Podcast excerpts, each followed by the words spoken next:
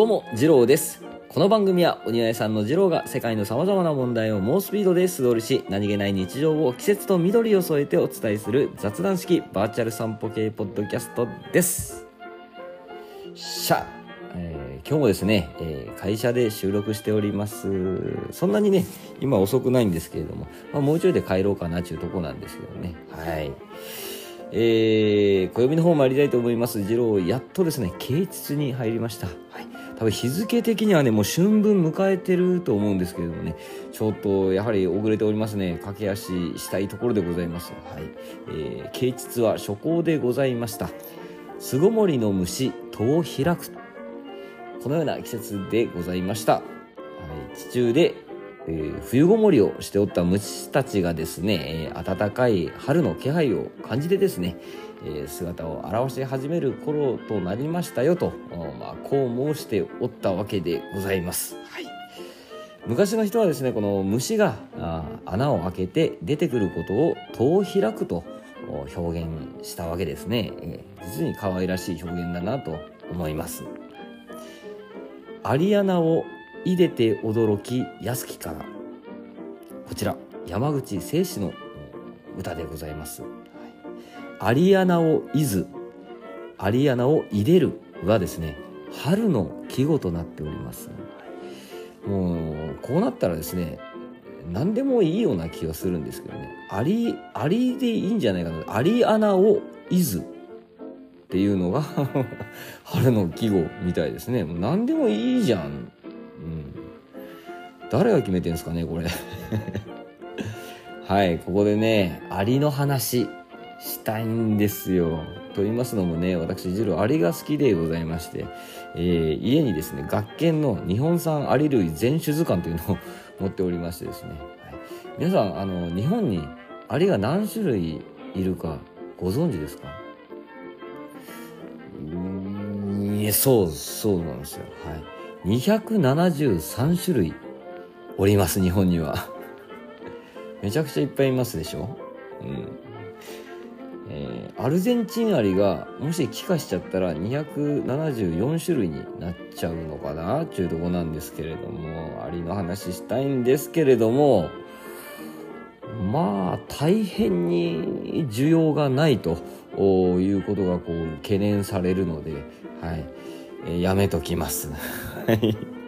はい、えー、まあね、虫たちがね、えー、だんだんこう増えてくる季節でございます。まあその虫たちもですね、えーまあ、季節を感じて活動しておるわけでございます。皆さんも通勤通学、帰り道、散歩道、えー、虫を探して歩くのもいいかもしれませんね。えー、あなたの周りの季節を探してみてください。虫探しましょうね。アリ探そう、アリ、うん、はいじゃあ今日は何のお話ししようかなというとこなんですけれども、今日もですね、えー、ちょっとお便りをいただいておりますので、こちらお便りを元にですね、ちょっとお話ししていこうかなと思っております。それでは、にゃお曲がれば人々の始まり始まり。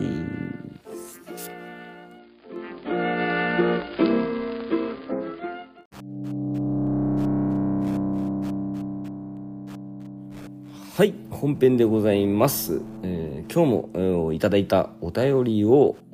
元にお話ししていこうかなと思っておるんですけれどもね、えー、まあお便りといいますか、このツイッターアカウントの方にちょっと ディーエム をいただきましてね、えー、それをちょっとお便りとして読まさせていただいてもいいですかと聞きましたら、まあ快諾していただきまして、えーえー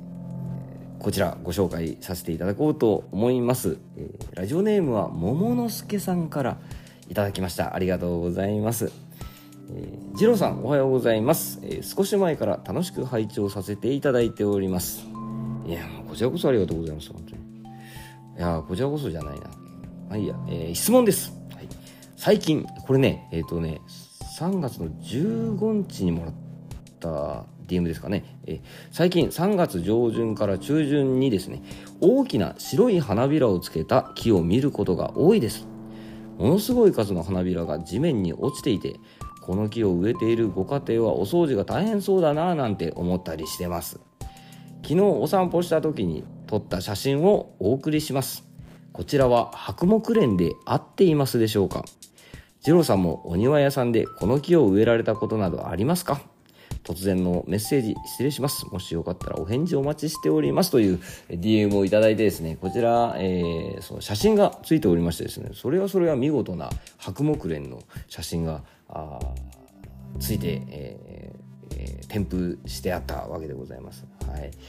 そうです。桃之助さん、えー、白木蓮で、えー、会っております。大正解でございますね。はい、えー、その後ねちょっと ディーエム でやり取りしたんですけれども、はい、まあここでですね、白木蓮とよく似た木にですね拳というのがございます。はい、これのねちょっと違いをお話ししようかなと。どちらもねもう花終わっとると思うんですけども今更かよっていうとこなんですけどねまあまあまあまあこの、えー、白木蓮はですね、まあ、まあ結構大きい木でですね、まあ、樹高は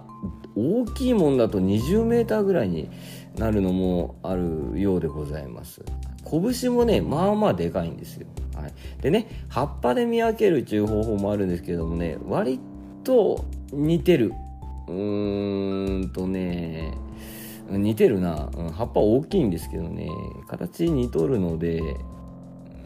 まあでも見分けられんことはないです。葉っぱでもね。ただまあ今ちょっと花の時期だったっていうことですね。花の花で見分ける方法をあお話ししたいかなと思います。えー、まずはこの白木蓮はですね、えー、まあ、あ花びらの数は、えー、拳と一緒なんですよ。ろくまいでございます。はい。で、えー、白木蓮にはですねさんまいの萼がついております。でこの白木蓮の花はですね全て開き切ることはありません。うん、ガパーッとは開かんわけですね。で、えー、こうまず花が咲いてその後に葉が出ます。はい、一方拳はですね、えー、花びらの数はろくまい一緒なんですけれどもこの萼がありません。さんまいね。うん、あとですねまあ花が咲き始めると同時に葉っぱが出ます。これが見分けるポイントを見分けやすいですからね。でね拳の方がこうガパーッとこう開くんですよ花、花びらが。うん、まあこのぐらいでございましょうかね見分け方っつうと大したもんじゃないんですけどね。はい、でもね、えー、桃之助さんがこの写真をね花の写真を送って、えー、くれてですねこれで合ってますかと言っていただいたのがねめちゃくちゃ嬉しくてですね、はい、それですよ。僕がやりたかったのそれと思って桃之助さんそれと思っていやー嬉しかったですね。はい、ほいでねその後のちょっと ディーエム で、えー、ちょっとお話ししてたんですけどもあのー、桃之助さんがねその中学校の時の、まあ、合唱かなんかで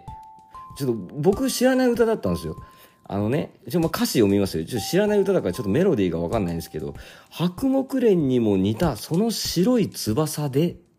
という歌詞が出てくる歌を中学校の時合唱したという情報がありましてですね、僕その歌知らないくてですね、あの誰かご存知の方いらっしゃいましたら教えていただきたいんですけれども、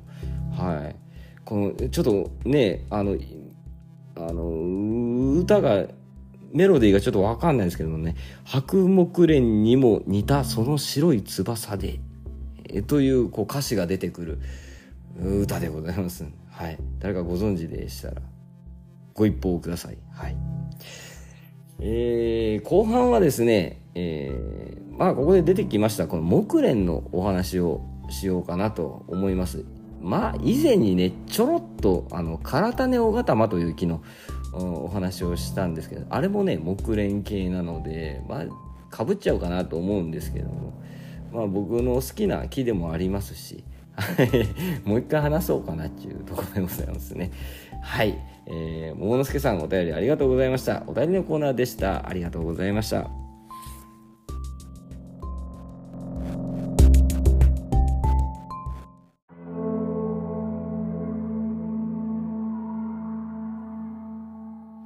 はい、後半でございます。後半は木蓮類についてお話ししようかなと思っております。うん、木蓮目、木蓮科、木蓮属の植物のまあ大きなあのグループですね、えー、こちらマグノリアとマグノリア属とも言ったりしますね。はい、えー、花の色はですね、まあ、白やら紫やら黄色とかね、ワインレッドとか、まあ、様々でございます、うん、で落葉と常緑どっちもある種類でございます、はい、落葉樹と常緑樹どちらもございます。まあね、いろんなあ形とかがありますので、何も大きいのだけじゃなくてですね、小さいのも出てたり、まあ園芸品種が多いんですね、割と、うん、えー 和, えー、和風とか洋風とか、まあどちらにも合うんじゃないかなと思うんですけどね。はい、で、えー、まずですね、この木蓮といえばあ何を指すかと言いますと、まあ、主にですね、シモクレンというのを指します。シモクレン、紫の木蓮と書いてシモクレンでございます。はい、こちらね、今ちょうど咲いてるんじゃないかなと思います。えっとね、なんちゅうのかね、うんと綺麗な紫色です。深い紫色の品種もあるかな。えー、それはカラス木蓮とか言ったりするんですけど、はい、紫色が綺麗な、えっとね、こちらはですね、だいたいさんメーターからごメーターほどにしかなりません。うん、でね、えーとまあ、株立ちといってこう地面からこう何本も出てくるようなあ感じになりやすい木でございまして、まあ、枝ぐりも軽やかなあ雰囲気でございます、はい、こちらはまあ落葉するんですけれども、今ねちょうどね本当咲いてるかと思うんですよ。キョロキョロすれば見当たるかなと思うんですけれども、ぜひ探してみてください、うん、紫色でとても可愛い花でございます。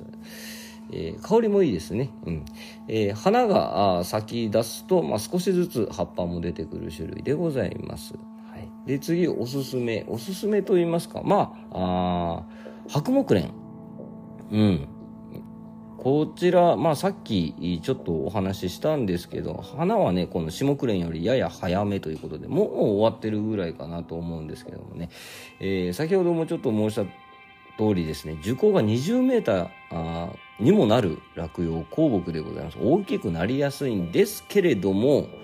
最近ね小型品種というのが出ております。こちらはね、えー、スノーホワイトっていう品種名なんですけども、そこまで、えー、大きくならんということでですね、最近市場にも出てきましたね、うん、まあ、こちらも爽やかな爽やかな甘い芳香っていうんですか、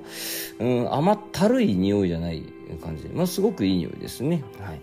えー、で続きまして、えー、おすすめの木蓮はサラサ木蓮でございます。こちらがね色がね優しいピンクでございます、はい、えー、シモクレンの紫はちょっときついなとか、えー、白木蓮はちょっと物足りないなという方にはあおすすめでございます。サラサ木蓮、これがね本当に本当に優しい優しいピンクってこれかっちゅう色してますんでね、はい、まあ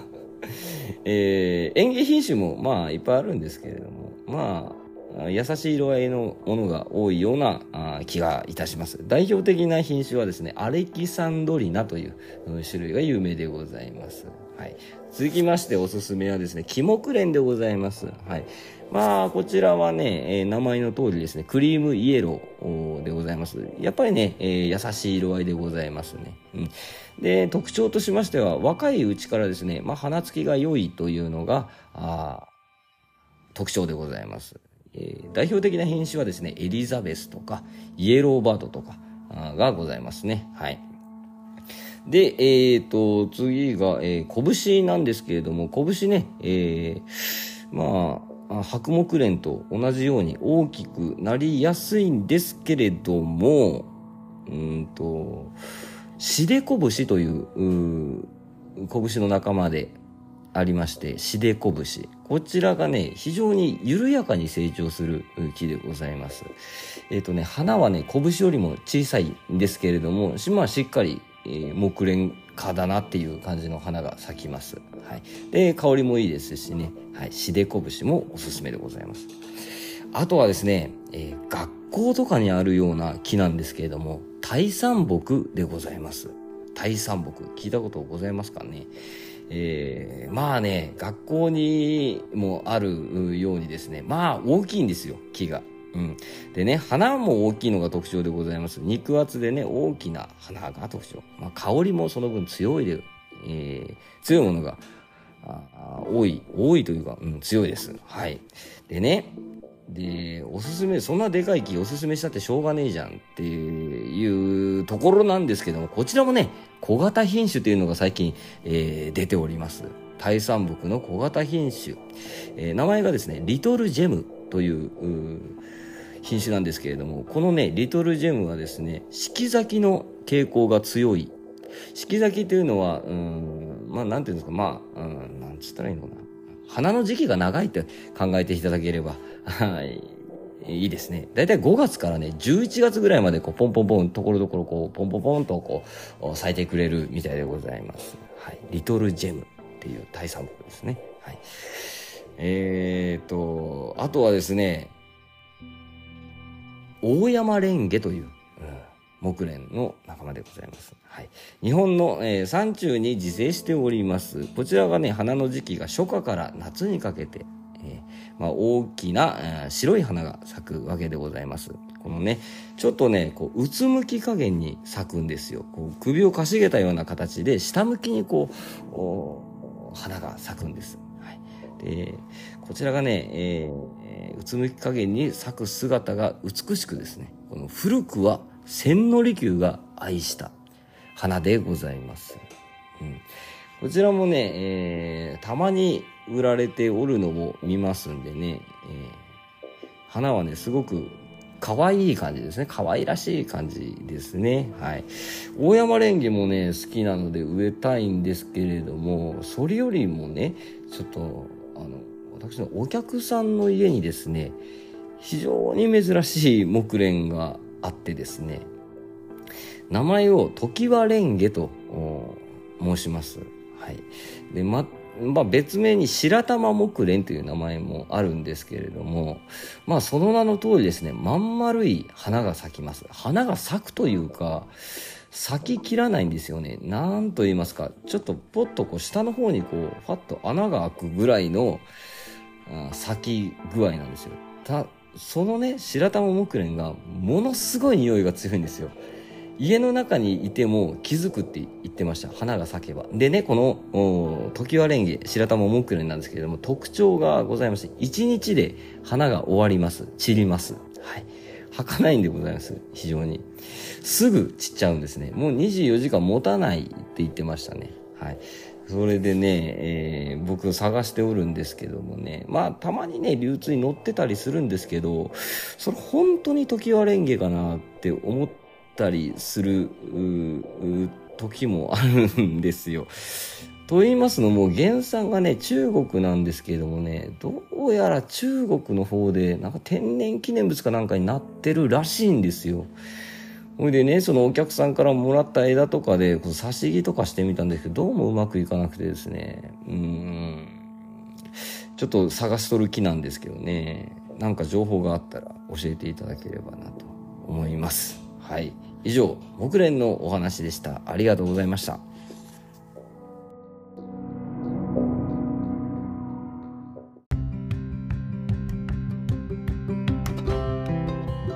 はい、総括でございます。今日は桃之助さんのお便りをもとにですね、木蓮のお話をさせていただきました。ありがとうございました。本当に。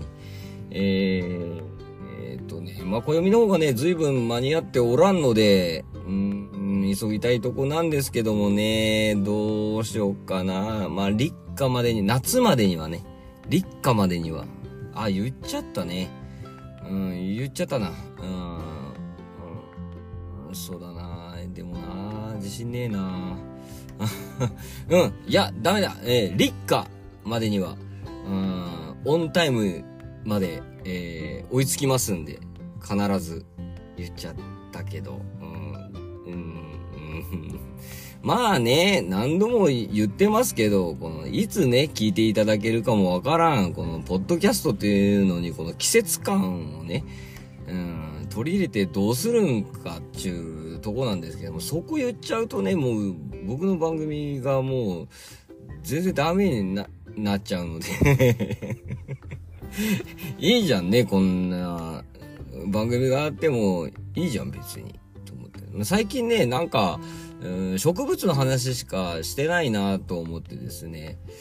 うん、しかも浅いでしょ、うん、だからもう今一度ね、この庭というのにこう立ち返ってみてね、庭のお話したいなって思ったりもするんですけどね。うん。まあ以前はその日本庭園史とか、あそういうのをやったりしたんですけどね、どうしようかな。今度はこの形式に沿って、えー、お話ししてみようかな。ちょっと掘り下げて、地線回遊式とはみたいなね、とかやってみようかな。うーん、どうしようっていうところでございます。以前ね、この庭のその薬木とか薬石のお話をさせていただいたんですけれども、そのまあ庭のその木とか石とかにはちゃんと役割があるんですよ、お仕事があるんですよってお話しさせていただいたんですけどね、なかなか難しいんですよね。あのその言葉で説明するっていうか、その資格なしにね、その言葉で説明するっていうのはね、なかなか難しくてですね、まあこれがちょっと課題かなと思うところでございますけれどもね、まあいろいろ考えてたりもします。嘘、なんか考えてるふりしてんのかもしんないもうわかんない、うんうん、まあまあまあまあ今日は、うん、じゃあこの辺でね、おいとまさせていただこうかなと思います、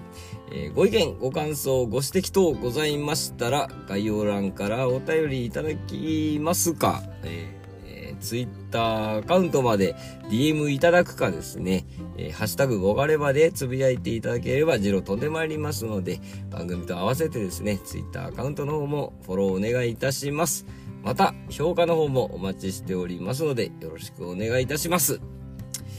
ええー、うん、うん、うん。最後までお聞きくださりありがとうございました。次郎でした。またいつか。